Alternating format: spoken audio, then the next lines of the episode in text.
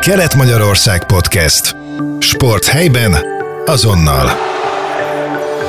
Majd érdekes témánk lesz, hiszen a rúcsporttal fogunk foglalkozni. Ennek az eredete, hát eléggé homályos, viszont egy szanszkrit írás már említi, 1200 körül, méghozzá egy indiai sportág, a rúcsport, aminek ugye az eredeti neve a Malakkamb volt, Vendégünk Fekete Gáspár Krisztina, akinek a hobbija a rúcsport, és nemrég szép eredményt is elért egy versenyen itt Magyarországon. Köszöntelek nálunk, szia! Szia! Hol találkoztál először ezzel a rúcsporttal? Nem tudom egyébként, hogy gyerekkorodban volt-e valami sportelőzményed, például baletteztél, vagy ilyenek, vagy hogy talált rád a rúcsport, vagy te hogy találtad meg? Igazából ugye ezt felnőtt koromban kezdtem el. Hát gyerekkoromban mindig sportoltam, hát kedvencem volt a testnevelés óra. Kipróbáltam a jazz balettot, hip-hopoztam is itt Nyíregyházán egyébként egy neves csoportban. Aztán ugye ez abban maradt, elkezdtem dolgozni, és ugye igazából volt egy nagyobb törés az életemben, és volt sok szabadidőm, és mivel mindig szerettem táncolni, ezért gondoltam, hogy kipróbálom ezt a sportot, és nagyon megtetszett. És elkezdtem kutakodni utána az interneten, hát rátaláltam erre a fajta táncra, erre az exotic flóra, ami ugye azt jelenti, hogy a, a rúd sport és a tánc egyvelege, és az a lényege, hogy ezt egy ilyen magas talpú cipőben, szandában, csizmában és térvédőben táncolják a rúd körül. Tehát igazából sport, de egyben tánc is. És hát ugye ezt már felnőttként kezdtem el, és úgy gondoltam, hogy én ezt szeretném felfejleszteni, hogy versenyezni szeretnék, láttam, hogy vannak versenyek, hirdették a versenyeket, és ugye így találtam meg az egyik legnagyobb exotik poltáncost, aki Budapesten van, a Deák Manyi.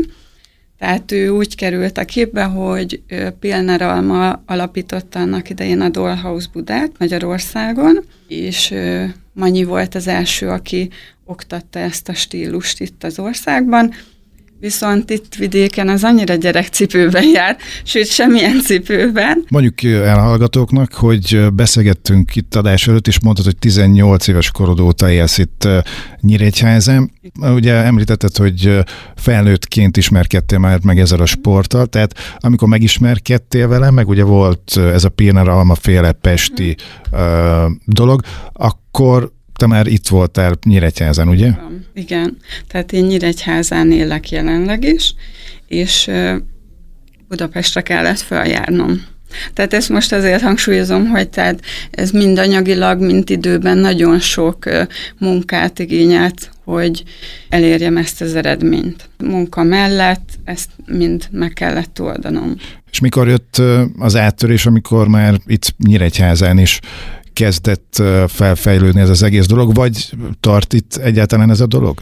Hát igazából ez úgy alakult ki, hogy ugye én elkezdtem ezt az egész rúttáncot, rútsportot, és mivel ugye itt nem volt képviselője, vagy akitől tanuljak, ezért mentem Pestre, és ezért alakítottam ki magamnak egy rúttánc termet, mivel ugye ezt platformos cipőben táncoljuk, tehát kemény padló kell, és mivel versenyzem, ezért négy méter magas rudakra volt szükségem, mivel a verseny színpad úgy néz ki, hogy két darab négy méteres rúd van egymás mellett, három méter van a két rúd között, az egyik fix, a másik pedig forgórúd. És ugye erre kell egy versenykoreográfiát elkészíteni. Na most itt az volt a lényeg, hogy én belevágtam és csináltam magamnak itt a belvárosban egy ilyen termet, hogy ezt megvalósítsam. Ugye ez így kezdődött. Aztán ugye, hogy én is kicsit profitáljak belőle, ezért elkezdtem oktatni és már van egy pár diákom, akinek ugyanúgy van cipője, nagyon szereti ezt a stílust, és szívesen járnak hozzám, hogy ezt megtanulják. Ahogy itt utána olvastam az interjú előtt a Rúcsportnak, mm, azt írták valahol, hogy az elmúlt tíz év alatt azért, tehát hogy mondjam, elég népszerű lett, főleg mostanában fiatalok körébe.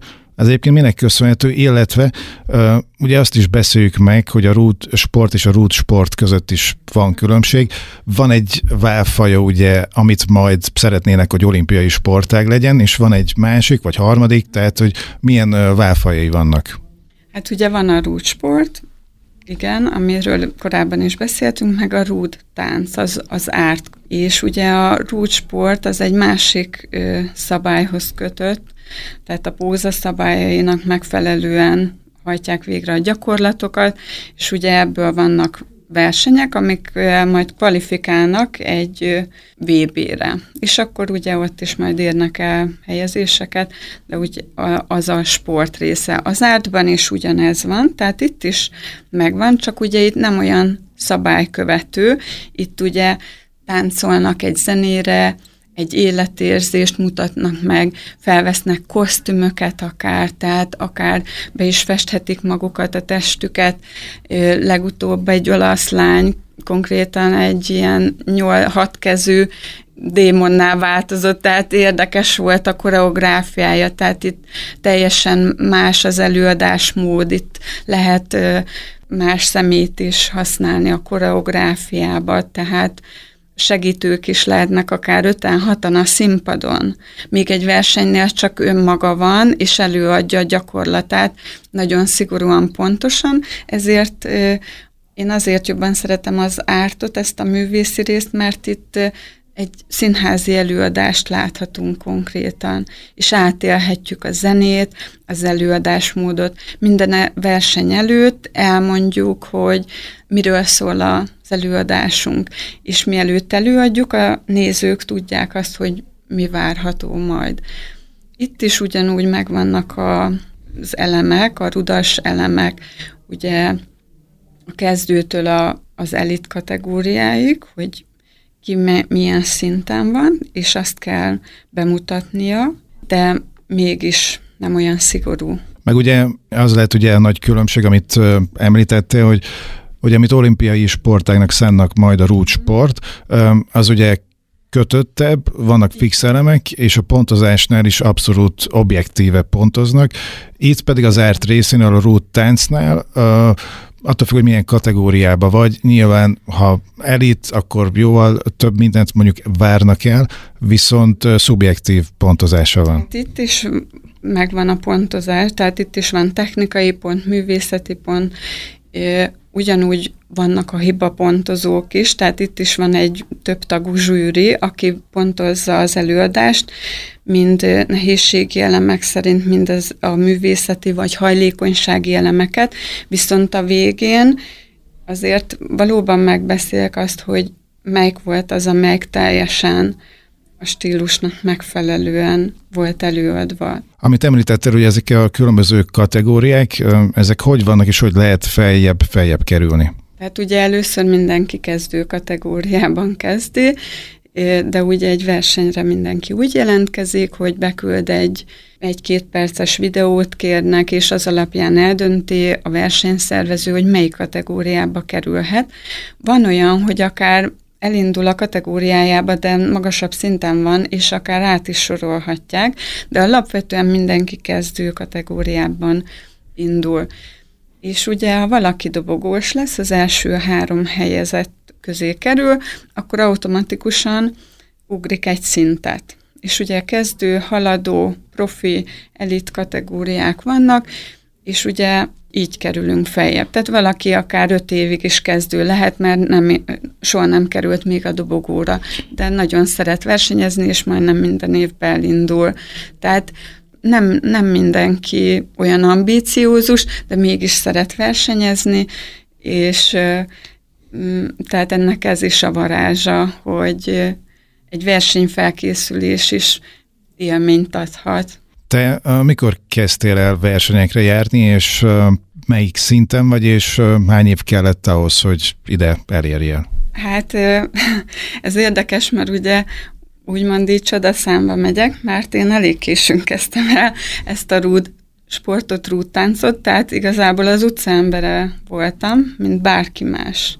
Tehát én 38 évesen kezdtem el rútáncolni, és, és akkor ugye elhatároztam, hogy én ezt nagyon szeretném, és nagyon aktívan csináltam több órákat, edzettem napi szinten, odafigyeltem az étkezésre, külön súlyzós edzéseket végeztem. A párom is segített ebben, mert ugye ő is testépítő, ebben nagyon ő tudott nekem tanácsot adni, hogy hogyan étkezzem, vagy mik azok a gyakorlatok, amik jók az erősítéshez, a teljesítményfokozáshoz. Hát ugye talán azt hiszem már másfél év után indultam az első versenyemen, akkor ötödik helyezett lettem, a polártisztikán, ugye ez ugyanaz az országos verseny, nagyon megtetszett, és akkor egyre jobban ástam bele magam ebbe az egész stílusba, és akkor rákövetkező éven megnyertem a Dollhouse-ba Budapesten a házi bajnokságot, újra feltöltött, és ugye hát ahogy jöttek a, teltek az évek, mentek az idők, hát ugye már most lassan jövő héten leszek 44 éves, tehát hogy egy ilyen négy és fél öt év alatt értem el a profi kategóriát, tehát profi kategóriában második helyezett lettem most tavasszal, tehát ez azt jelenti, hogy valakinek ez tíz éves munkája, vagy 8-9 éve űzés, én velük versenyeztem. Tehát nekem nem csak a, az, tehát mind az erőnlétemet, a hajlékonyságomat, fizikai aktivitásomat, az erőnlétemet kellett fejleszteni. Tehát nagyon, nagyon kemény, sok munkám van ebbe, és ezt mind munka mellett, ugye úgymond az összes pénzem ebbe fektettem, hogy ezt én megvalósítsam, hogy a, az álmaimat ö, megéljem. De hát azért nyilván szerencsés is vagy, mert azért elég magas vagy, tehát jó testi adottságaid vannak abszolút. Ezt, ezt egyébként megcáfolnám, mert... Az nem jó, ha magasabb nem. vagy? Így van, mivel a rúcsportolóknál az a legtöbb esetben azoknak előnyös, akik alacsonyabbak, ugye kicsik, vékonyak, ők például egy négy méteres rúdon háromszor le tudnak fordulni, vagy többször, míg mivel én hosszabb vagyok, na én mondjuk csak kétszer. Sőt, ugye hosszabbak a végtagjaim, azon kívül meghosszabbítom egy cipővel, tehát nekem még, még nagyobb munkába kerül ez. Igen, mondjuk lehet, hogy így látványosabb esztétikailag, igen, ahogy mondod, hogy mivel magas vagyok, 172 centi, de magán a rúdon ugye a törzs erő használata, vagy a lábtartások, mivel nagyobb a mozgás, a tengely, ezért nekem pont, hogy nehezebb Beszéljünk egy kicsit a versenyről, ugye, ahol második lettél. Ez hol volt, milyen verseny volt, és hogy ez tulajdonképpen ilyen nemzetközi volt-e, hogy voltak-e külföldi résztvevők? Budapesten volt, a Marcibányi téri művelődési házban, külföldiek is voltak igen szép számmal, főleg olaszok, nagyon eredményesek voltak, nagyon ügyesek. Most az én kategóriám ez a klasszik glamour volt, semmi pro, a professional, nagyon erős mezőny volt. Hát igazából ugye második helyezett lettem egy orosz ö, lány mögött, aki nagyon-nagyon ügyes volt. Tehát én azt mondom, hogy büszkén álltam a dobogó második fokán, tehát hogy, hogy ennek nagyon örültem. Igazából ezt a versenyt a Pálmafi Barbara szervezi már évek óta, ő volt az elsők között, aki szervezte a rútánc versenyeket. A művészeti kategóriában, akik dobogósak, ugye ők tovább ők kvalifikálták magukat egy olaszországi versenyre. Az exotik verseny az máshogy működik. Nálunk külön kell jelentkezni a külföldi versenyekre. Nagyon sok orosz verseny van, tehát a az egyik álmom az Exotic Revolution, hogy oda eljussak, hogy egy ilyen Revolution versenyen vegyek részt, mert az oroszok nagyon profik ebben. Ők az atlétikában és a balettben is mindenhol. Igen. Igen. És ez a verseny, ez uh, hol van? Oroszország, Moszkva, vagy uh, hol? Hát, vagy mindig máshol van? helyen szervezik, igen. És hol, hova mennél a legszívesebben, ahol szerveznék? A Revolution-t most azt hiszem Görögországban fogják legközelebb, vagy talán Spanyolországban. Tehát azért ez egy világméretű verseny, tehát sok ö, országban, Franciaországban is van, Spanyolország, Ezek egyébként pénzdíjas versenyek, tehát hogy az első, másik, harmadik kap juttatást? Nem, nem, tehát itt is a versenyen ugye egy szép oklevelet kaptam, és egy érmet. És vannak olyan versenyek, ahol már lehet pénzt keresni ebből? Tehát tulajdonképpen nem. ugye mondtad, hogy rengeteg pénzt, időt, energiát, mindent belefektettél, most az oktatásból jön azért valamennyi vissza, viszont akkor versenyekből nem tudsz ilyen szempontból profitálni? Nem tudok profitálni, én úgy tudom, hogy nem, nem jár pénznyereményel egy ilyen verseny, kapnak különböző ajándékcsomagokat, de nem tudok róla, hogy ez jelentene egyéb anyagi bevétel. Beszéljünk egy kicsit az előadásról, hogy ilyenkor egyébként hogy működik, hogy gondolom azért informálódsz, látsz egy csomó videót, meg magadtól is jönnek a gondolatok, hogy először mondjuk az van meg, hogy, hogy mit szeretnél csinálni, és utána zene, vagy nézel zenéket, és akkor a zenéhez jön a koreográfia. Hát igazából szerintem majdnem mindenki úgy csinálja, hogy egy zenét választ. Egy jó zenét, ami közel áll hozzá. Hát ez egy sarkalatos pont, mert olyan zenét kell választani, amit látástól Mikulásig képes vagy hallgatni akár egy éven keresztül.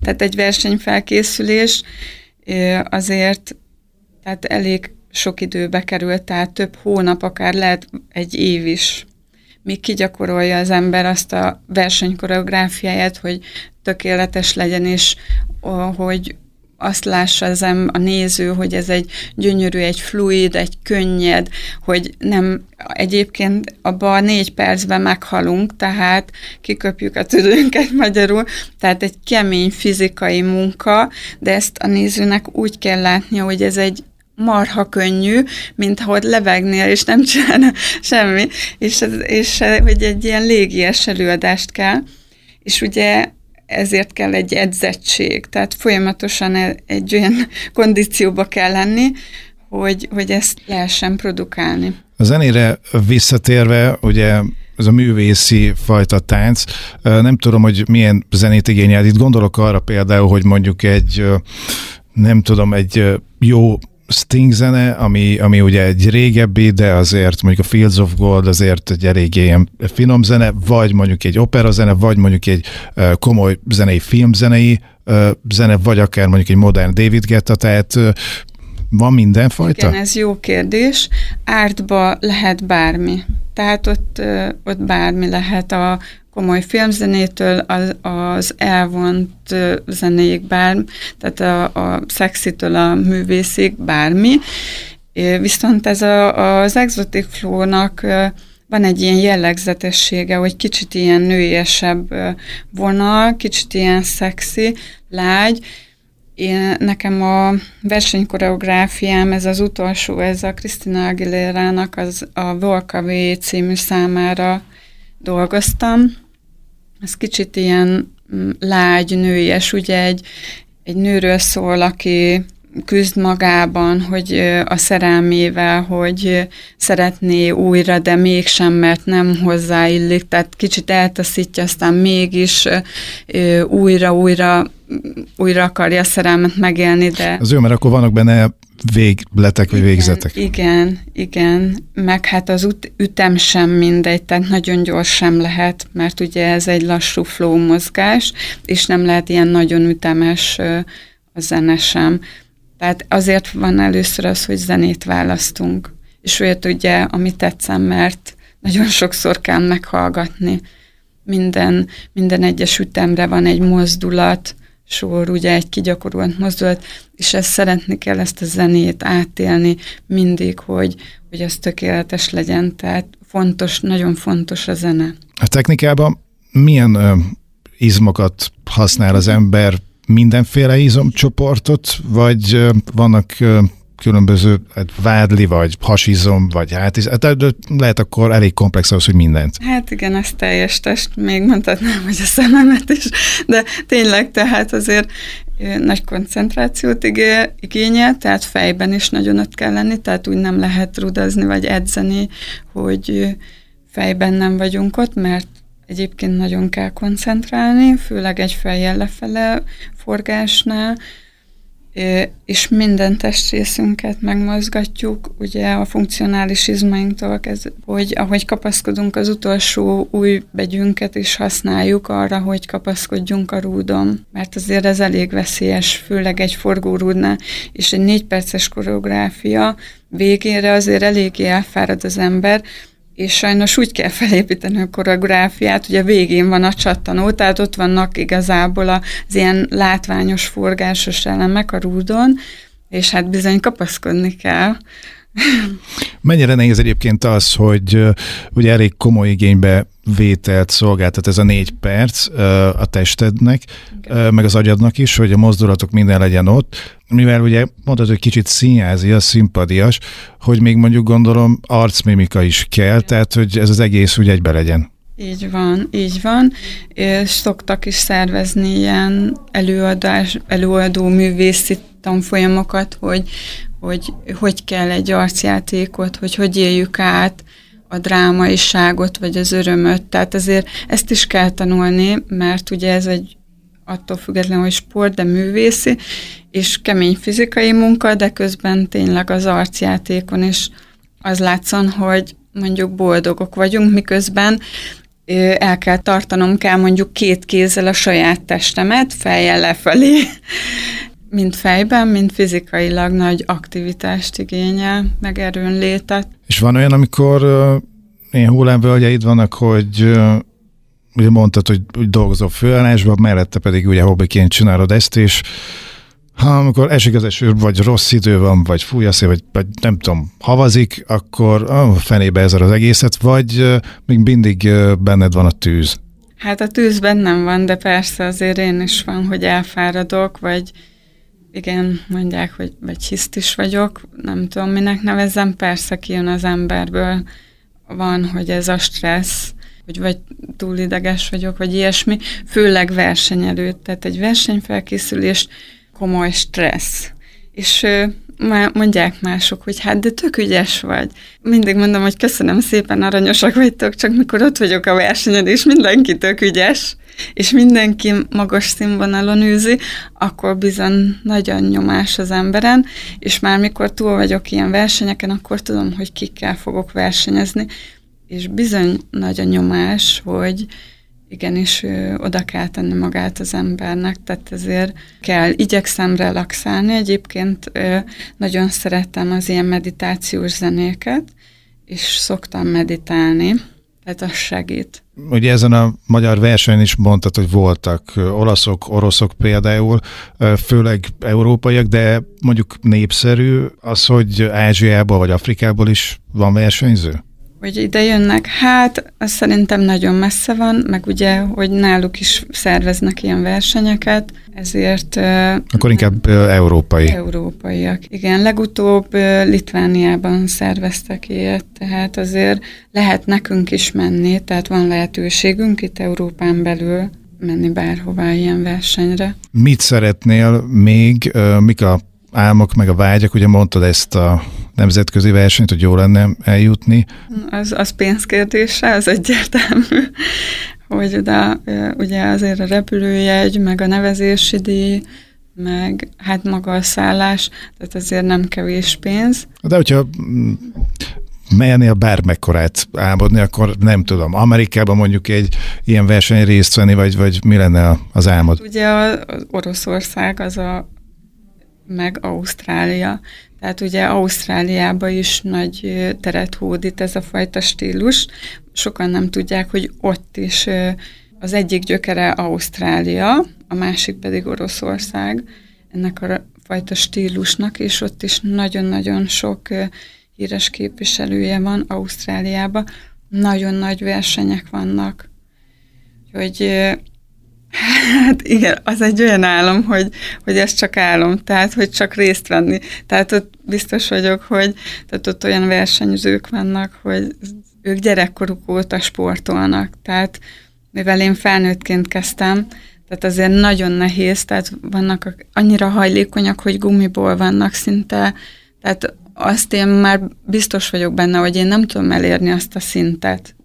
Tehát én megtanultam most itt négy év alatt spárgázni, úgymond a semmiből, tehát már úgy érzem, hogy ez is egy eredmény, Tehát nagyon sok munkám van benne, kőkeményen dolgoztam, de ugye célom, hogy még hajlékonyabb legyek, mert lehet fejleszteni. Tehát én azt mondom mindenkinek, hogy nincs lehetetlen. Ha akar az ember valamit, akkor el tudja érni. És ha azt mondom, akkor én vagyok erre az élő példa. Mert én nem gondoltam volna soha az életben, hogy mondjuk tíz évvel ezelőtt, hogy én egy ilyen versenyen részt fogok venni. Mert nem is tudtam, hogy van ilyen, és azt sem gondoltam volna, hogy akár spárgázni fogok, vagy lesz olyan kondícióm, plusz 40 fölött, hogy, hogy egy ilyen versenyen részt vegyek, ahol 20 évesekkel kellett versenyeznem. Hát látom, hogy még mindig csillog a szemed, amikor Igen, erről beszélsz. Igen. Úgyhogy a jövőben sok sikert kívánunk neked, és akkor azt, hogy Ausztráliába el tudjál jutni mondjuk egy versenyre. Szépen. Én is köszönöm a beszélgetést, kedves hallgatóink. Az elmúlt percekben Fekete Gáspár Krisztinával beszélgettünk a rútsportról, rúttáncról, annak is egy speciális válfajáról, az ártról. Köszönöm szépen, hogy itt voltál. Én is köszönöm szépen. A szerkesztő műsorvezető búcsúzik, Til Szabolcsot hallották. Kelet-Magyarország Podcast. Sport helyben, azonnal.